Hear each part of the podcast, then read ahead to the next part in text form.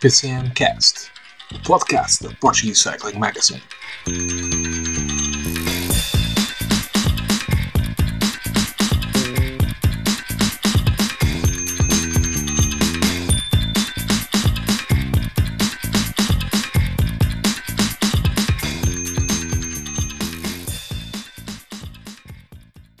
Todos, sejam bem-vindos a mais um PCMcast, o primeiro do ano de 2022. Pe- Esperemos que tenham entrado bem neste, neste novo ano, com o pé direito ou com o pé esquerdo. Aqui não diferenciamos, eh, não temos preferências por, eh, por nenhum lado, para, para não depois distorcerem as nossas palavras com conotações políticas.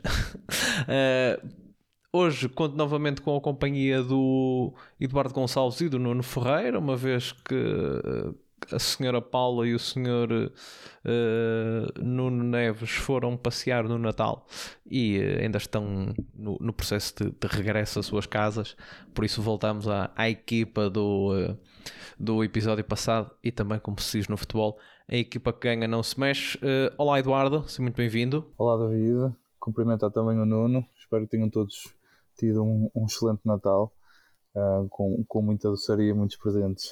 de doces de Natal já vamos falar mais um bocadinho lá para o final. Temos uma, aqui um, hoje um ranking especial, nos- como costumamos fazer sempre no, no final dos nossos programas. Hoje vamos eh, fazer o nosso top de doces desta época festiva para encerrar definitivamente as, as festividades, mas não é esse o tema eh, principal do nosso programa. Mas antes de mais, cumprimentar também o Nuno Ferreira. Olá, Nuno, seja muito bem-vindo.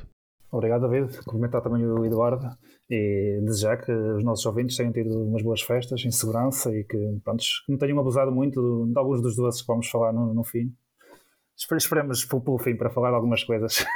O, o tema principal de hoje não vão ser os doces, eh, isso vai ser só mais uma brincadeira para o final. Eh, novo ano, novas equipas eh, e caras a mudarem, a mudarem de sítio. Vamos falar de contratações, aquelas que foram as mais eh, assinaláveis do ano de 2000 e, hum, de 2022 para esta, para esta nova época. Uma época que vai ser marcada por uma das grandes contratações que nós falamos muito no início, no início do ano, no início da segunda temporada, que foi a transferência do, do João Almeida e também de outros nomes como o Marco Soler, como o George Bennett, como o Pascal Ackermann para eh, o AE Emirates, por isso não vamos falar eh, assim tanto das, dessas, dessas transferências, uma vez que se forem lá atrás no, no episódio 1 desta, desta segunda temporada há uma análise mais profunda da, da, da nova equipa de, de João Almeida, da equipa de Pogacar e, e Rui Costa, onde falamos muito sobre, sobre eles. Vamos falar de outras transferências do ciclismo internacional, porque houveram equipas muito, muito ativas neste, neste mercado.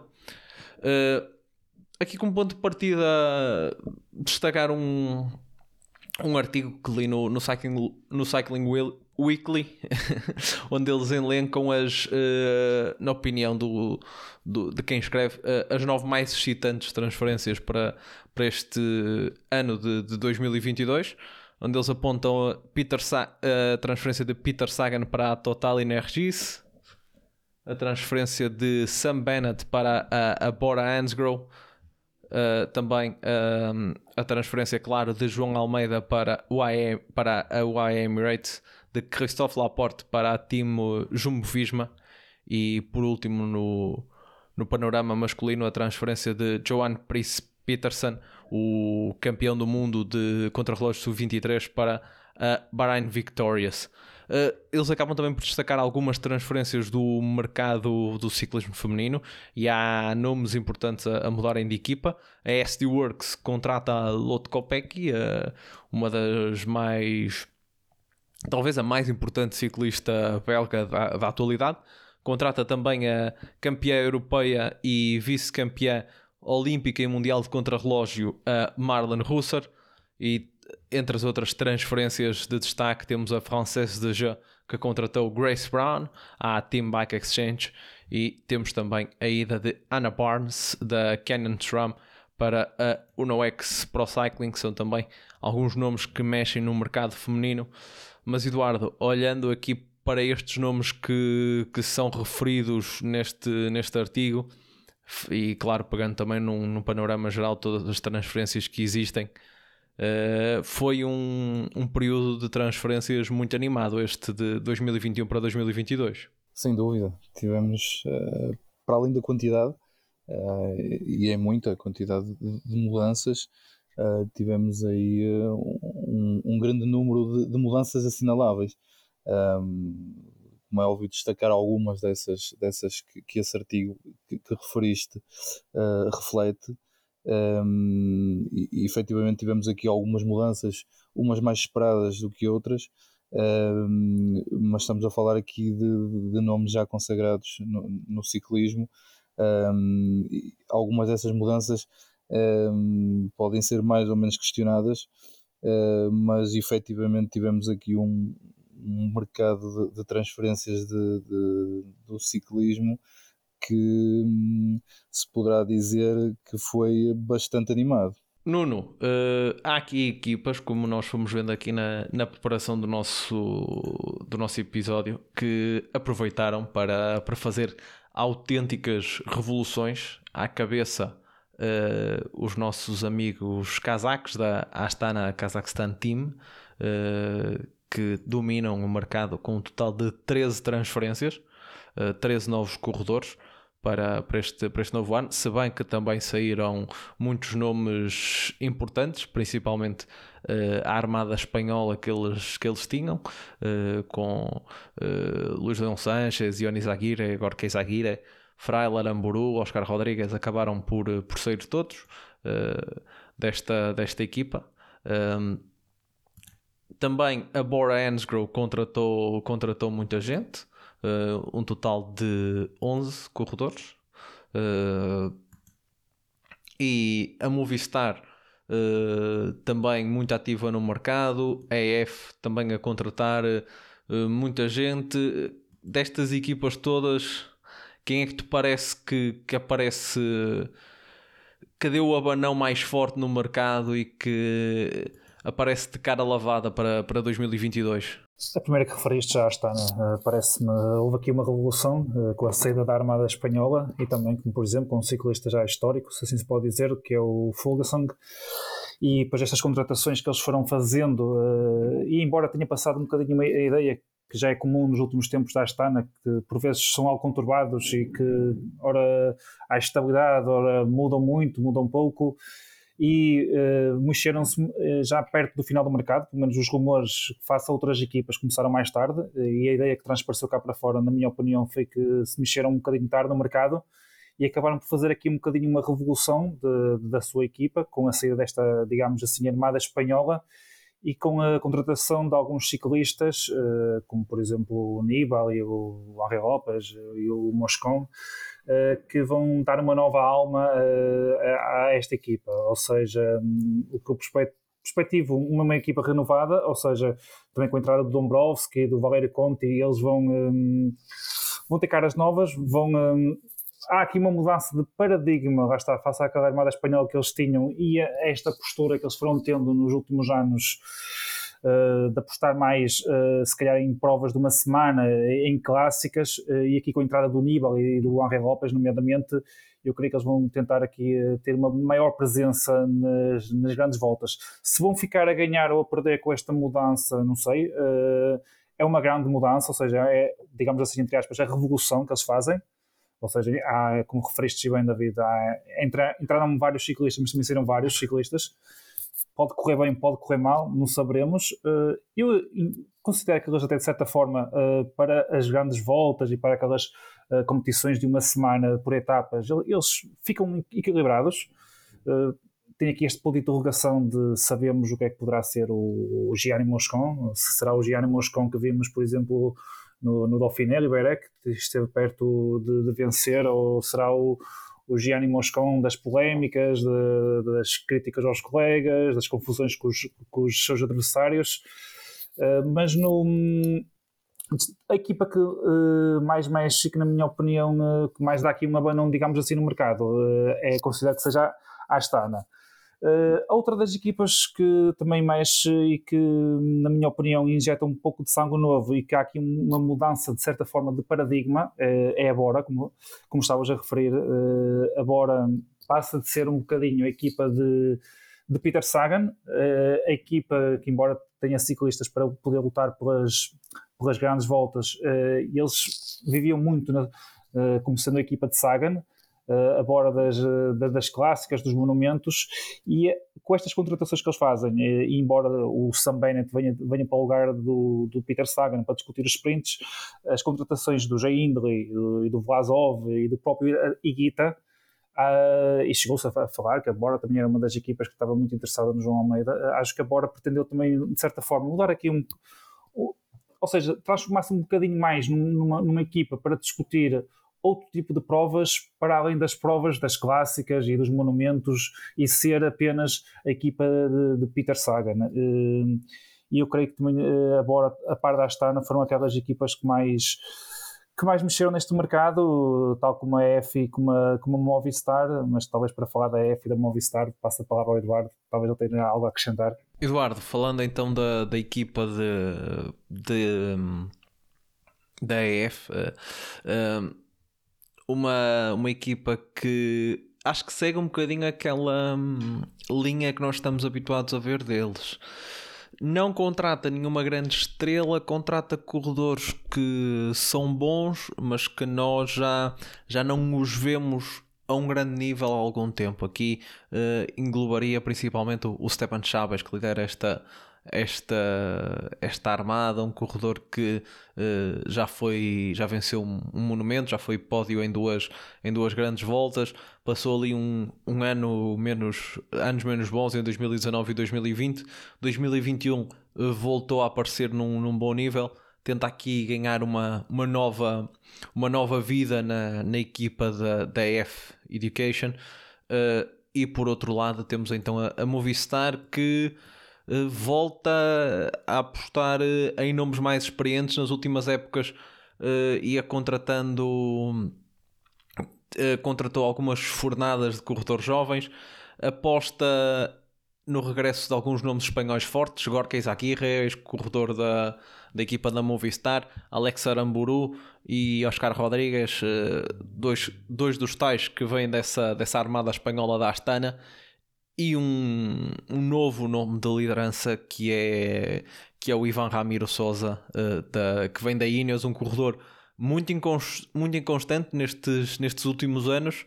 Uh, será que ele pode encontrar aqui na, na Movistar um, uh, finalmente um momento de afirmação entre, entre os melhores do, do World Tour? David, começando pela Movistar e pegando um pouco naquilo que estavas a referir em relação ao Ivan Souza, pessoalmente não considero que vá ser a grande aposta dentro destes nomes, precisamente pelo facto de, de, de daquilo que referiste também, de, de ser um, um, ciclista extremamente inconstante.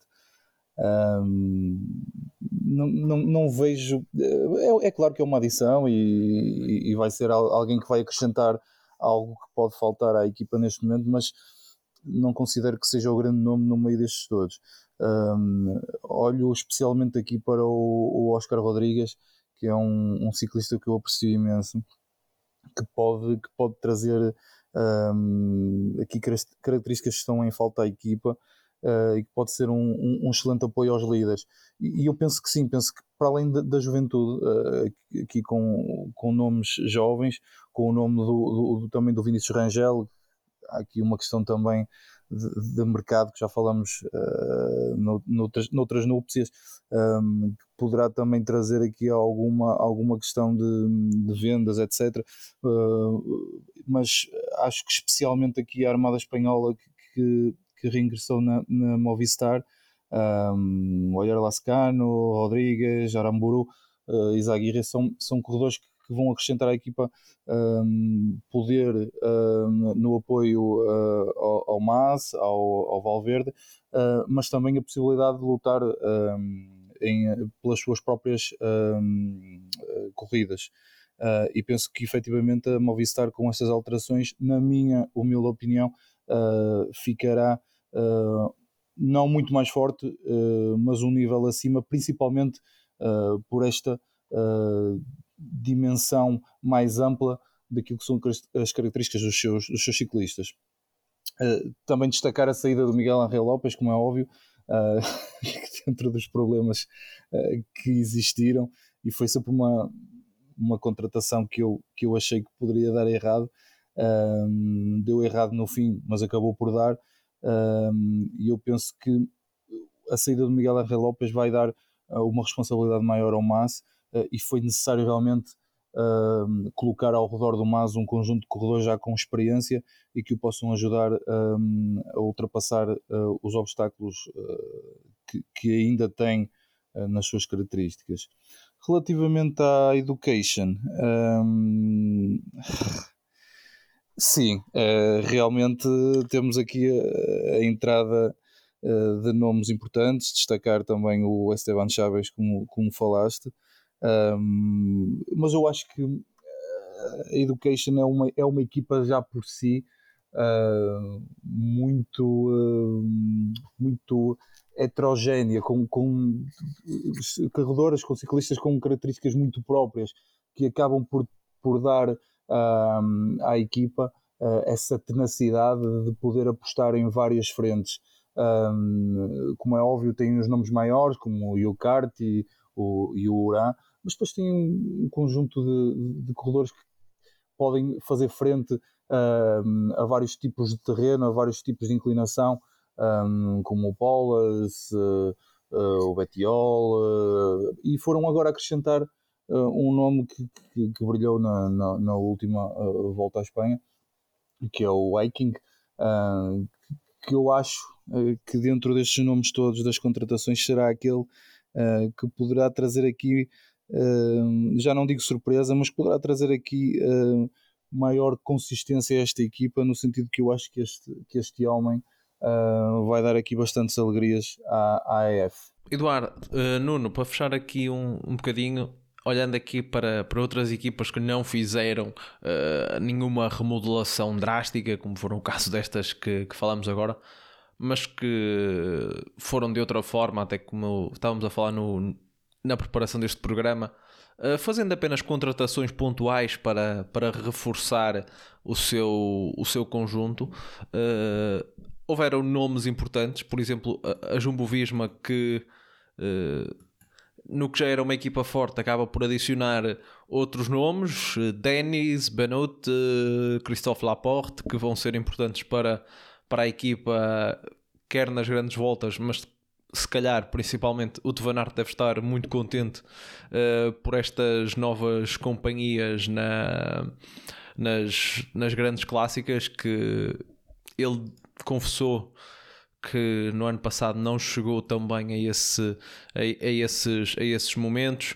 Temos também a Viviane, que penso que até foste tu que falaste num dos programas anteriores o seu, do seu regresso do seu regresso à Cofidis, quando comentaste uma, uma das uma das, contra, uma das entrevistas que ele, que ele deu. Temos uma, uma Israel Startup Nation que uh, contrata, como já falaste, o Fuglsang, mas também uh, o Nisolo, que é um dos sprinters que, uh, que encabeça ali, por assim dizer, aquela, aquela segunda linha do, do pelotão internacional, mas que pode ser um, um nome importante para, para, para esta equipa da Israel. Uh, como é que, que outros nomes há a destacar deste, deste mercado internacional? Eu queria destacar uma das últimas transferências que foi o Dylan Grunewagen, uh, após aquele incidente que ele teve com o, o Fábio Jacobson na, na, volta à Polónia. Eh, ele passou aqui por um momento muito complicado. Eu acredito que, para além da parte física, inclusive a parte psicológica, essencialmente essa a parte psicológica para ele não tenha sido muito, não ter mesmo nada fácil ele, ele ao estar na, na, na Jumbo tinha a questão das grandes voltas de estar um bocadinho tapado por uma equipa que é a Jumbo, que pretende vencer grandes voltas, nomeadamente o Tour, e com esta mudança que ele tem aqui para a Bike Exchanges, que é uma equipa que, digamos assim, não é propriamente uma equipa, embora tenha ciclistas para isso, eh, muito focada nas, nas, grandes voltas e nas grandes voltas eles até por vezes optam mais por tentar ganhar o máximo número de etapas possível do que olhar mais para a classificação geral. Eu creio que aqui nesta equipa ele poderá, de certa forma, rejuvenescer. Eh, eu já num episódio anterior eu referi que eh, no capítulo sprint, neste momento, nós não vemos um, um denominador ou seja, não, não há ninguém a dominar. Talvez possa-se dizer que Volt Van Aert, face às últimas duas temporadas, uh, naquelas, grandes, naquelas grandes provas que nós vamos assistindo, tem conseguido impor-se, mas Van Aert nas grandes voltas, por exemplo, está a trabalhar para, para muitas vezes para, para Roglic. E eu penso que o Bruno Vegan, uh, com esta mudança, poderá, poderá ganhar aqui um novo fogo e voltar a ser o Bruno Vegan que já foi há duas, três temporadas atrás, em que era, um, sem dúvida alguma, um dos melhores eh, da, da atualidade. Outra das eh, transferências que, que, que, eu também podia destacar era outra também que, foi, que aconteceu nos últimos dias de 2020, que foi a mudança de, de, do Thierry Benot para a Jumbo Visma, que conforme referias eh, e bem, tornou-se uma equipa ainda mais forte, tal como com o Bennett e com o Laporte. Neste caso aqui, o Tias Benútil será mais uma será mais um auxílio para os líderes, nomeadamente para o Rollins, e, e, também terá as suas possibilidades para, para poder disputar, uh, disputar as suas provas uh, numa, noutros, naqueles momentos da, da, época em que estão, os calendários estão mais carregados, ele também poderá ter de certa forma uma carta branca e poderá ser, funcionar até inclusivamente como um joker dentro da própria Jumbo Visma sendo certo que a Jumbo Visma volta a ficar ainda mais forte, uh, tal como eu considero também uma equipa que ficou ainda mais forte foi a, o AE Emirates, só que sobre essa equipa já falámos, conforme também referiste bem no, no nosso primeiro episódio desta segunda temporada. Eduardo, antes de, de passarmos, passarmos à frente, uh, neste capítulo das transferências, falar também de dois jovens portugueses que abrem portas para, para o, um, o ciclismo internacional e nomeadamente atravessam a fronteira. Uh, o Yuri Leitão, uh, vice-campeão do mundo do, de ciclismo de pista este ano, na, na disciplina de, de, eliminação, que vai para, para a Caja Rural, também vencedor de duas etapas na Volta ao Alentejo.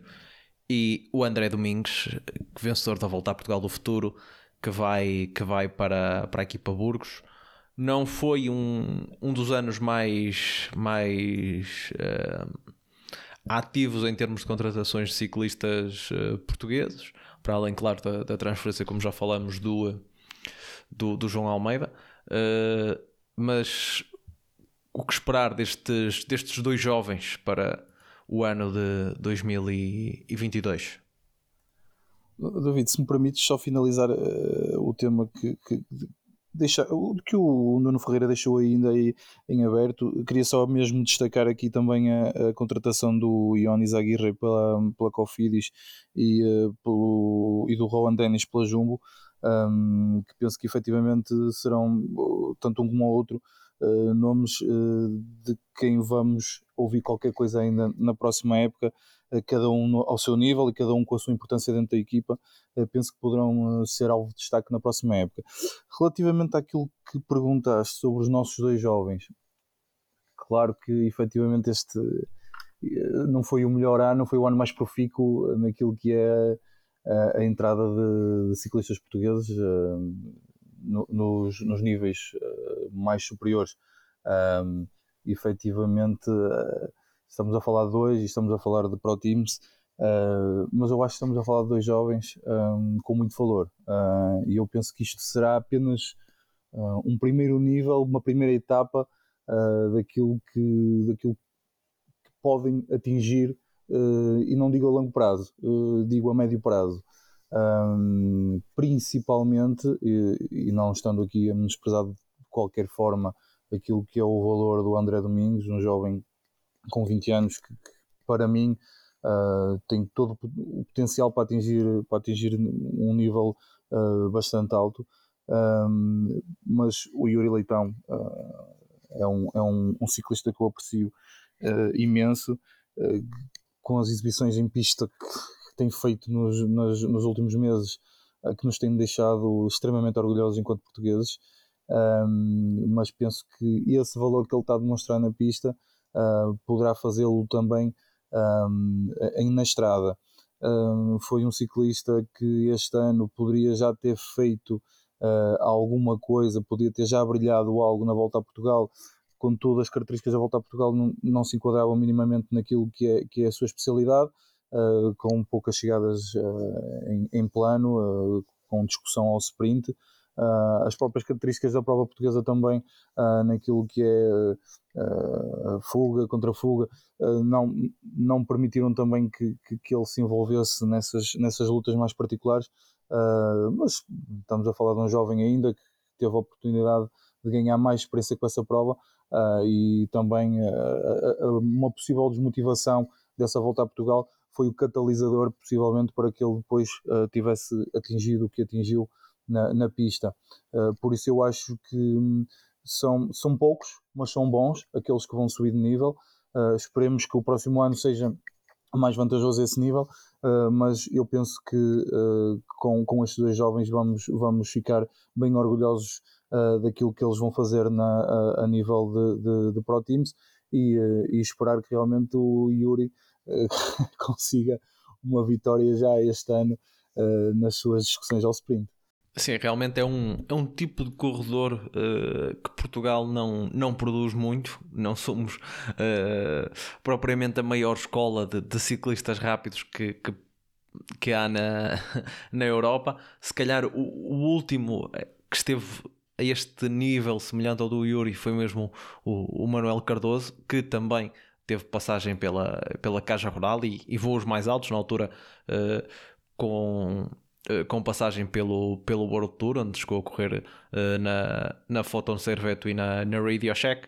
Uh, vamos ver exatamente isso que tu dizes. Se, se o Yuri Leitão, um, ehm, se, esta, se esta passagem pela Caja Rural é só, é só um apiadeiro uh, e, se, e se existem mais estações para, para ele na, na, sua, na sua carreira, que tal como tu, eu acredito, eu acredito que vão haver.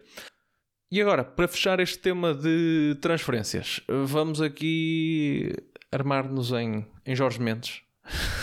do, do cicl... Uma vez que estamos a falar de ciclismo, se calhar vamos, vamos ser uh, uh, João Correia do, do ciclismo internacional. Uh, como sabemos, e, e, até foi tema de conversa há uns episódios atrás, a equipa da, da Quebec Aços acabou por, por não arranjar novo patrocinador e chegar ao fim. Ainda existem ciclistas dessa equipa no mercado, por isso vamos olhar aqui a quatro nomes e uh, vamos aqui escolher uh, que equipa é que eles encaixariam melhor. Uma vez que entre equipas World Tour as equipas, os plantéis estão mais ou menos completos, já quase tudo na casa dos 30 corredores, vamos olhar mais para, para as UCI Pro Teams. Então, os nomes em destaque são o Domenico Posovivo, trepador italiano uh, suavemente conhecido, que já foi várias vezes top 10 no Giro. Simon Clark, um ciclista da ciclista australiano que uh, foi segundo na Amstel Gold Race em 2019 este ano uh, 2021 teve como destaque o, o top 10 na, na Strada Bianchi um corredor que ainda é um valor uh, forte no que a clássicas diz respeito.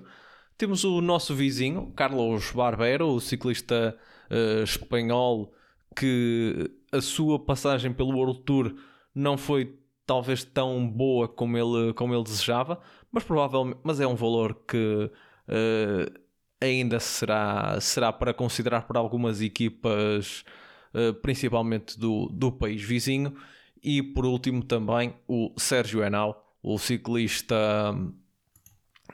o ciclista da, da Colômbia que tem no seu palmarés vitórias eh, importantes, nomeadamente um Paris-Nice e também eh, etapas em, em corridas do, do World Tour e vários top 10 em, e alguns pódios em provas eh, do em provas do, do World Tour, provas por etapas e também em clássicas.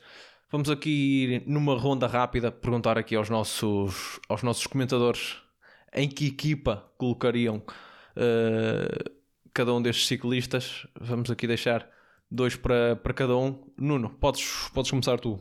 Ok, David. Uh, antes de mais dizer que uh, não me quero armar mesmo em Jorge Mendes, porque senão o senhor Marco Madio pode estar a ouvir e ele não, simpatiza muito com a ideia de Jorge Mendes no ciclismo.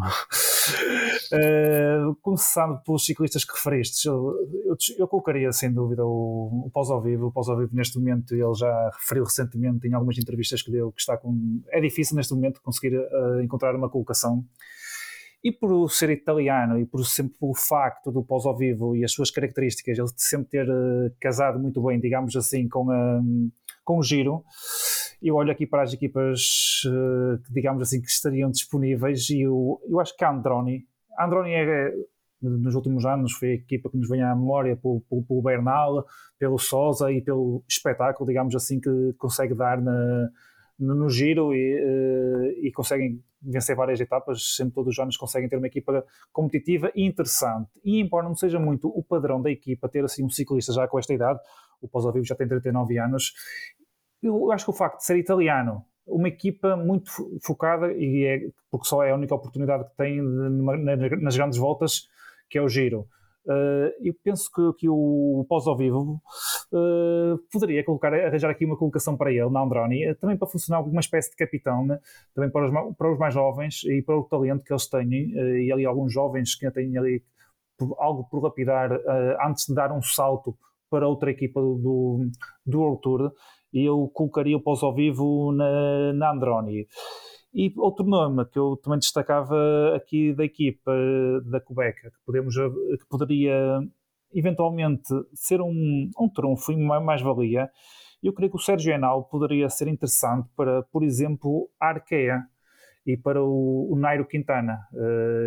Eu não sei muito bem nesta fase da carreira se o Nairo Quintana ambiciona ou não genuinamente vencer uma grande volta. Eu, certamente que ele terá esse objetivo, embora creio que seja já, se já na Movistar por vezes era difícil o Tour, nomeadamente, uh, aqui na Arqueia eu creio que seria ainda mais difícil, mas no entanto, e visto que ele costuma uh, e tem interesse em participar nas grandes voltas, nomeadamente no Tour e eventualmente até na Vuelta, eu penso que seria aqui um nome que poderia ser uma mais-valia e ajudar a reforçar um, um bocadinho um bloco da Arqueia que nas, nas grandes provas continua a ser, na minha opinião, ainda algo praticamente inexistente. Nós vemos Quintana praticamente uh, sozinho, uh, que eu me recordo uh, eventualmente Barguil, mas mesmo assim muito pouco, uh, e Quintana, desde que se mudou para a Arqueia, tem estado praticamente sozinho. E penso que poderia ser um nome que poderia aqui casar bem nesta equipa da Arqueia, o Sérgio ainda com 34 anos, também pelo facto de ser colombiano, com, com o seu compatriota, poderiam fazer aqui uma junção um bocadinho interessante e tornar a Arque e o próprio Nairo mais, mais forte na, nas provas que pretende disputar. Nono, sobram-te. Uh, Eduardo, desculpa, uh, sobram-te os outros, os outros dois nomes, uh, Simon Clark e, e, Carlos Barbeiro. Onde é que podias encaixar aqui estes dois? Barbeiro, sem dúvida, que eu incluiria numa equipa espanhola, acho que não há grandes dúvidas a esse nível. E então colocava-o aqui na, na carreira rural uh, ao lado do nosso Yuri. Uh, penso, penso que será, seria um regresso uh, a uma casa onde esteve entre 2015 e 2016 e penso que poderia aqui funcionar como uma, um belo professor para, para o nosso jovem. Um, porque apesar de não serem muito semelhantes, têm algumas, têm algumas características uh, que, que se enquadram. Um, já relativamente ao Clark, hum, confesso que tinha aqui algumas dúvidas, hum, mas uh, e aproveitando aqui uma conversa que tivemos uh, antes do, da gravação, um, eu concordaria contigo. O mérito vai para ti, David, como é óbvio. Um, uh, e, e, acho que escolheria efetivamente aqui a Bingol, no sentido que é uma, uma corrida uh, talhada para, para este tipo de provas clássicas que, em que o, o Clark se safa, diria que muito bem. Um, ehm, e receberia aqui também um homem com, com grande experiência a este nível. Uh, acho que o, o, resultado dele na Strade Bianchi deste ano uh, reflete bem o valor que ainda tem uh, neste tipo de provas. e acho que a Bingol ficava efetivamente aqui bem servida com o Steve Clark. Acho que apesar das minhas dúvidas, uh, porque não encontrava aqui o melhor, o melhor destino para, para o Clark, uh, acho que essa, essa tua sugestão é na MUS e efetivamente acho que havia aqui, podia haver aqui a possibilidade de um casamento perfeito. Obrigado, Eduardo. Obrigado, Nuno. Uh, fechamos aqui a porta das transferências. Não vamos já falar de doces. Vamos primeiro sim às notícias da semana e começar pelo, pelo Nuno. Olha, eu esta semana quero destacar aqui uma entrevista do, do Tom de Moulin uh, ao equipe e que está disponível na Cycling News. Uh, foi uma entrevista feita no âmbito do estágio uh, do final de 2021 que a João Visma fez em Espanha, na, na, na Catalunha. E eu quero destacar aqui esta entrevista em duas vertentes. Primeiro, na vertente do, do Tom de Moulin. é bom ver o regresso do, do, do Tom de Moulin o Tom Dumoulin teve quatro anos excelentes entre 2015 e 2018, uh, eh, onde ele conseguiu excelentes resultados e vencer inclusivamente o Giro de 2017. Uh, eh, mas até, eu acho que a mudança do Tom Dumoulin de um corredor de, mais talhado só para o contrarrelógio e, um, e no corredor voltista surgiu ali em 2015, embora só tenha feito sexto lugar, ele andou vários dias de camisola vermelha na Vuelta, eh, e acabou por, na altura depois por, perder. E quem venceu essa volta nesse ano foi o Fábio Arudo. E eu, quero destacar aqui esta, eh, esta entrevista, lá está, pela vertente do regresso do Dumoulin. É bom ver, o Dumoulin, para quem não sabe, o Dumoulin em 2020 fez uma pausa no final de 2020 por estar uh, fisicamente e uh, essencialmente psicologicamente uh, cansado e, e não saber bem o que queria da carreira.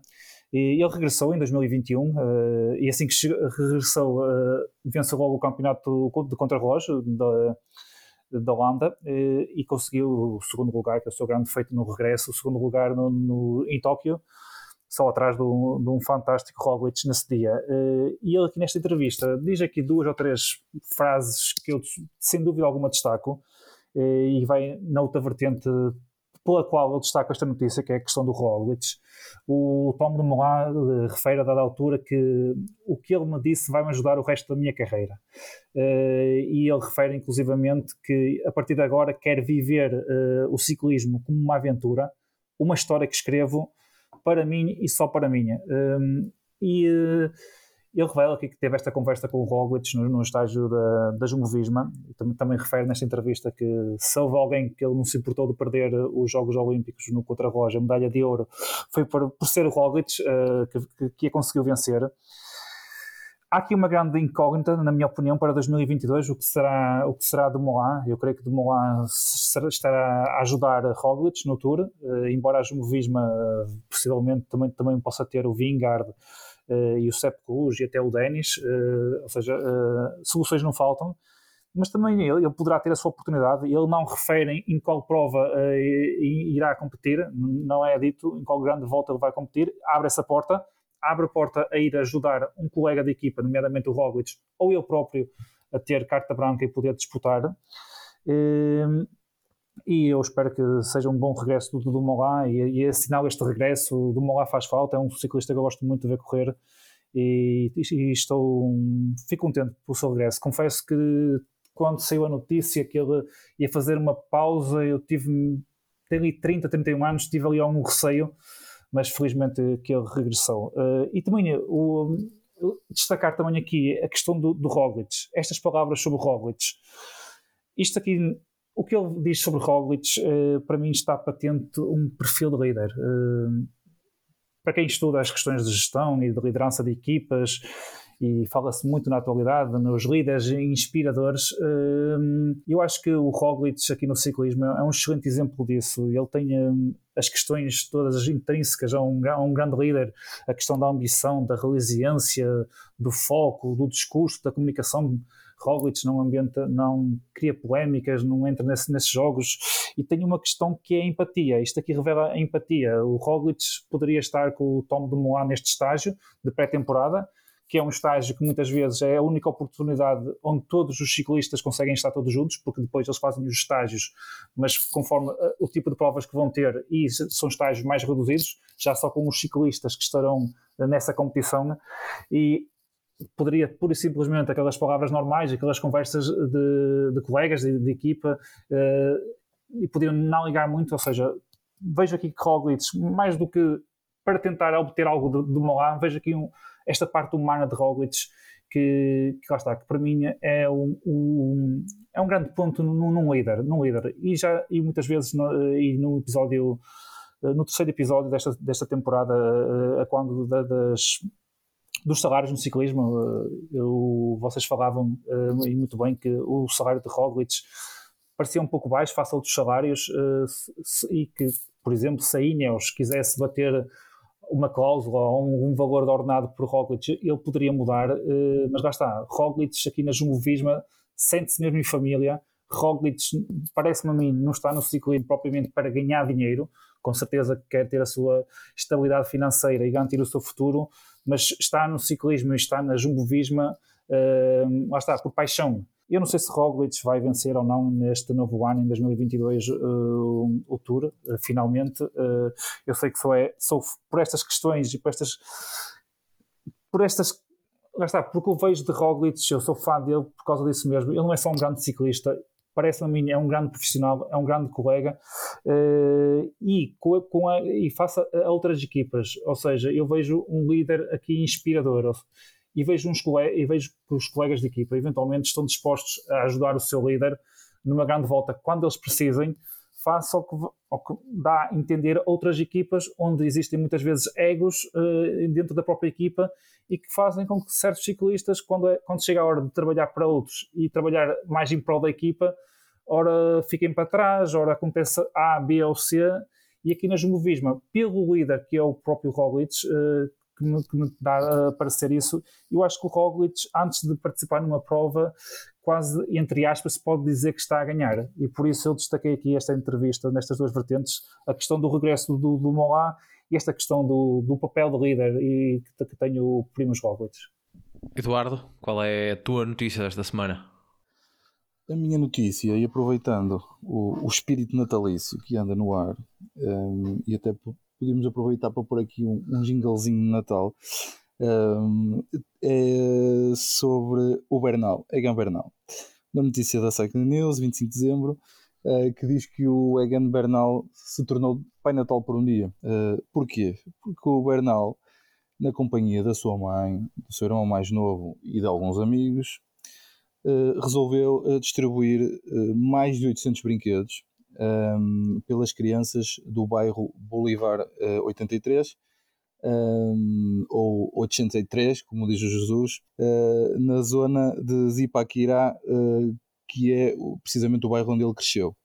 Um, o que é que isto demonstra? Uh, que apesar de agora o, o Bernal, nos momentos que passa na Colômbia, viver numa zona mais nobre dessa localidade de, de Zipaquirá, Bernal nunca esqueceu as suas raízes e o, e o sítio onde passou a sua infância. Um, depois ele partilha um vídeo no Instagram em que diz que, que já é uma tradição de, de, Natal esta entrega de presentes um, no bairro uh, onde cresceu um, e que esta ação uh, particularmente desperta a felicidade nas crianças e, uh, e aquece o seu próprio coração. salienta que não, não, não o faz para atrair os média, nem para, nem para gerar notícia, mas sim porque uh, o preenche um, ehm, bastante um, ehm, poder distribuir sorrisos pelas crianças um, ehm, e também porque este processo permite alimentar essa ligação emocional que ele ainda mantém com, com o bairro. Uh, poderia também destacar outras notícias porque realmente esta, esta semana foi, foi profícua em notícias. Uh, gostaria só de deixar aqui um pequeno pormenor uh, e, e, tirar o chapéu ao, ao Wout van Aert que, que foi arrasador durante esta semana. Fechado o capítulo de ciclismo, a partir de agora não vamos falar mais de bicicleta porque vamos entrar aqui em coisas que são realmente importantes. E como já fomos anunciando ao longo do, ao longo do programa, Vamos falar de. Vamos encerrar aqui as nossas épocas festivas e fazer um ranking dos melhores doces desta época de, de Natal Isto até, até aos reis ainda se pode, ainda se pode falar da época de Natal. Uh, nós selecionamos aqui 10 uh, doces uh, tradicionais portugueses. Eventualmente poderão fal faltar aqui um ou outro, como sabemos que são mais regionais. É pena não termos aqui hoje o, o, Nuno Neves para ele nos contar quais são os doces tradicionais do, dos Açores, se, se é que há algum mais característico dos Açores nesta época natalícia. Mas então, Eduardo e Nuno, vamos fazer como fizemos ali no ranking do Velodar vamos fazer os primeiros 5 para sem ordem definida e depois o top 5 aí sim é que vai é que vai mexer. Então, eh, a nossa lista de 10 conta com bolo rei, como não poderia deixar de ser, pão de ló, rabanadas, eh, filhosos, tronco de Natal, que foi sugestão da, da nossa Paula, eh, bolo rainha, para quem não gosta de de frutas cristalizadas, aletria, sonhos, mexidos, também conhecidos em outros locais como formigos, e arroz doce, que foi aqui uh, sugestão do, do, nosso Eduardo, uh, que diz que é um dos doces que, que come mais no Natal. Uh, por isso vamos começar. Eduardo, vais começar por sugerir três para eliminar logo à partida, e depois o Nuno sugere outros dois, e avançamos sim para para o, para o nosso top 5. Aí sim, já, já por ordem. David, eu vou, eu vou eliminar aqueles que ou nunca provei ou não me lembro de ter provado. Eu vou ser sincero, eu como sempre os mesmos. Eh, e então eu posso ter 30 doces na mesa e como sempre os mesmos. Um, isto é quase que um paralelismo para o ciclismo. A gente vê todos a correr e gosta sempre dos mesmos, não é? Uh, por isso, uh, eu eliminava os mexidos ou formigos, as filhoses, e sem dúvida alguma o bolo rei. o Nuno, o, o, Eduardo é, não é fã de frutas cristalizadas. Nuno, também és anti-bolo rei? Sem querer ser muito maldoso, sim. já, já, já ninguém gosta, já ninguém gosta da, da boa e velha tradição. Eu tenho a dizer só, para, só sobre isto sobre o, o bolo rei. O meu irmão trabalha numa, numa pastelaria e contou-me que uh, nesta época natalícia uh, eles têm oito variedades diferentes de, de bolo rei. Isto entre bolo rei, bolo rainha, bolos reis com chocolate, com Nutella, com tudo e mais alguma coisa. Uh, por isso é uma coisa muito que, que, dá, que dá para muitas, para muitas uh, variantes. Tens então mais duas escolhas para eliminar desta, desta lista, ou Nuno? Sim, da lista que referiste, já que falámos no Bolo Rei, acho que faz lógica que seja que se fala a seguir no Bolo Rainha, não é? e também juntava, e pronto, já sei que vou entrar aqui uh, um bocadinho em desacordo com o meu colega Eduardo, vamos voltar a estar em desacordo como no d'Or, do, do Velodor.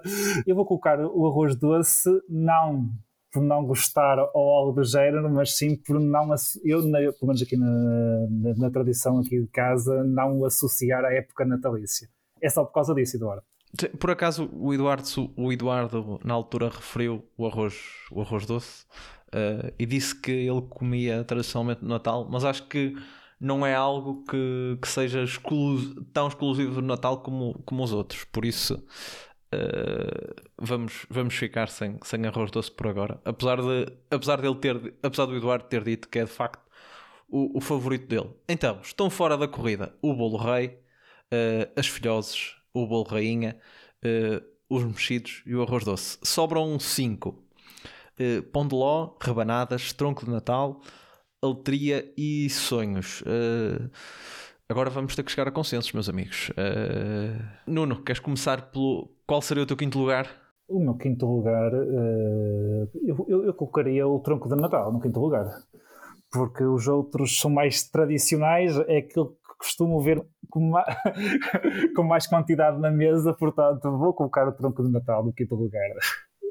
Eduardo, concordas? Eu, eu hoje estou um Borlas e, um, e um, apesar de não ser o meu quinto, uh, e, e, para não parecer aqui uma espécie de retaliação ao meu arroz doce, uh, ao Nuno Ferreira, eu vou, vou aceitar o tronco de Natal. Vou aceitar o tronco de Natal. Até porque, bem, eu agora vou, vou ser polémico, mas uh, digamos, o tronco, o tronco de Natal não passa de uma, de uma torta mais enfeitada de uma forma mais, mais bonita. Por isso eu, eu concordo. Isto é uma cabala das, das pastelarias para, para nos vender mais um, mais um bolo. Por isso, Eduardo, arranca aí com, com o teu quarto lugar. Com o meu quarto, uh, os sonhos, os sonhos.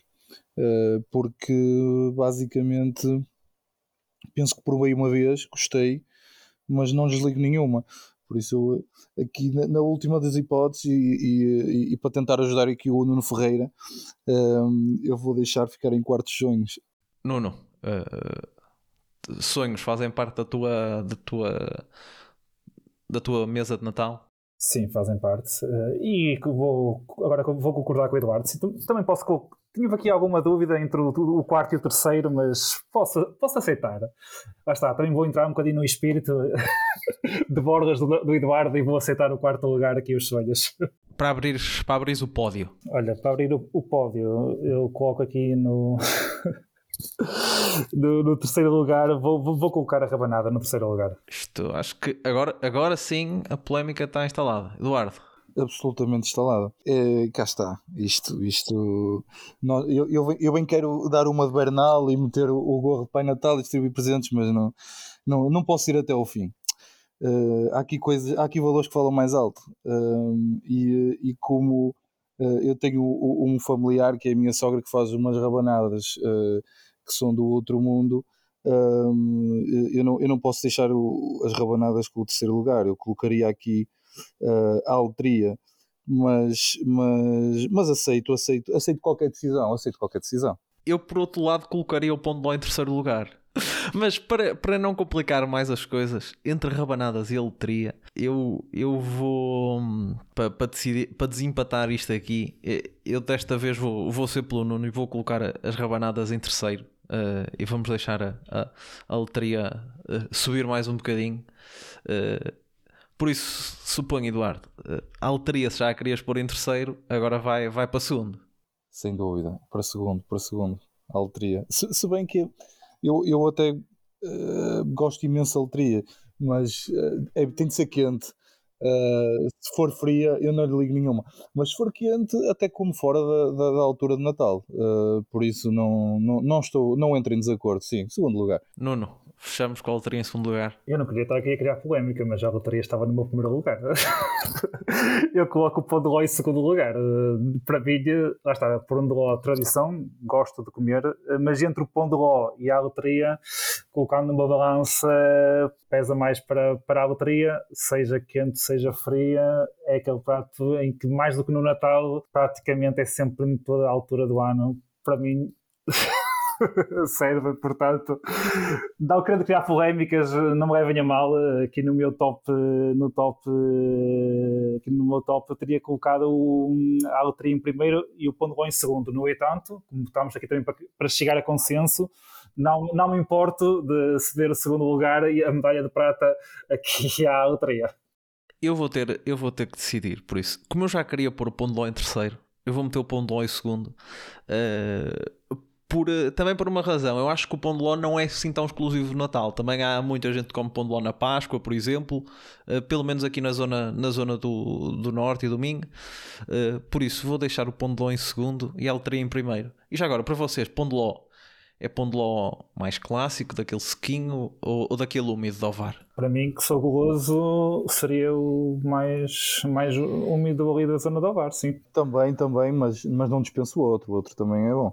Mas, mas eh, só para te dizer, David, que eh, não, não leva mal uh, estas derrotas aqui no, no, top dos doces, e isto é quase como, o, o, o Vander Powell: é um ano que acaba mal, mas com certeza que no próximo vai ser sempre em altas. Então vamos aqui o, o, o top 5 doces da época festiva do, do PCMcast. Uh, deixem também a vossa sugestão dos, dos doces que mais gostam nos comentários. E lá está, se eventualmente uh, tiverem algum que. Um, alguma sugestão de algum doce mais típico da vossa zona, digam-nos qual é e qual, qual é que gostam mais. Uh, o top 5 fica desta forma: Aletria em primeiro, Pão de Ló em segundo, Rabanadas em terceiro, Sonhos em quarto e uh, Tronco de Natal em quinto. Eduardo, Nuno, agradecer-vos aos dois. Foi um PCMcast goloso, bem goloso. Uh, encerramos, começamos assim 2022 e encerramos, de certa forma, uh, a época natalícia. Esperemos que quem tenha estado desse lado tenha, tenha gostado. Uh, vamos aqui a pouco e pouco aproximar-nos do, do início das, das corridas. enviar como sempre um abraço para quem está para quem está desse lado, deixar a sugestão de seguir a Portuguese Cycling Magazine nas redes sociais, Facebook, Instagram e Twitter e partilharem o PCMcast com os vossos colegas e amigos que gostam de ciclismo. Uma vez mais, uh, Nuno, Eduardo, um obrigado por estarem comigo e a quem esteve desse lado, um abraço e até para a semana.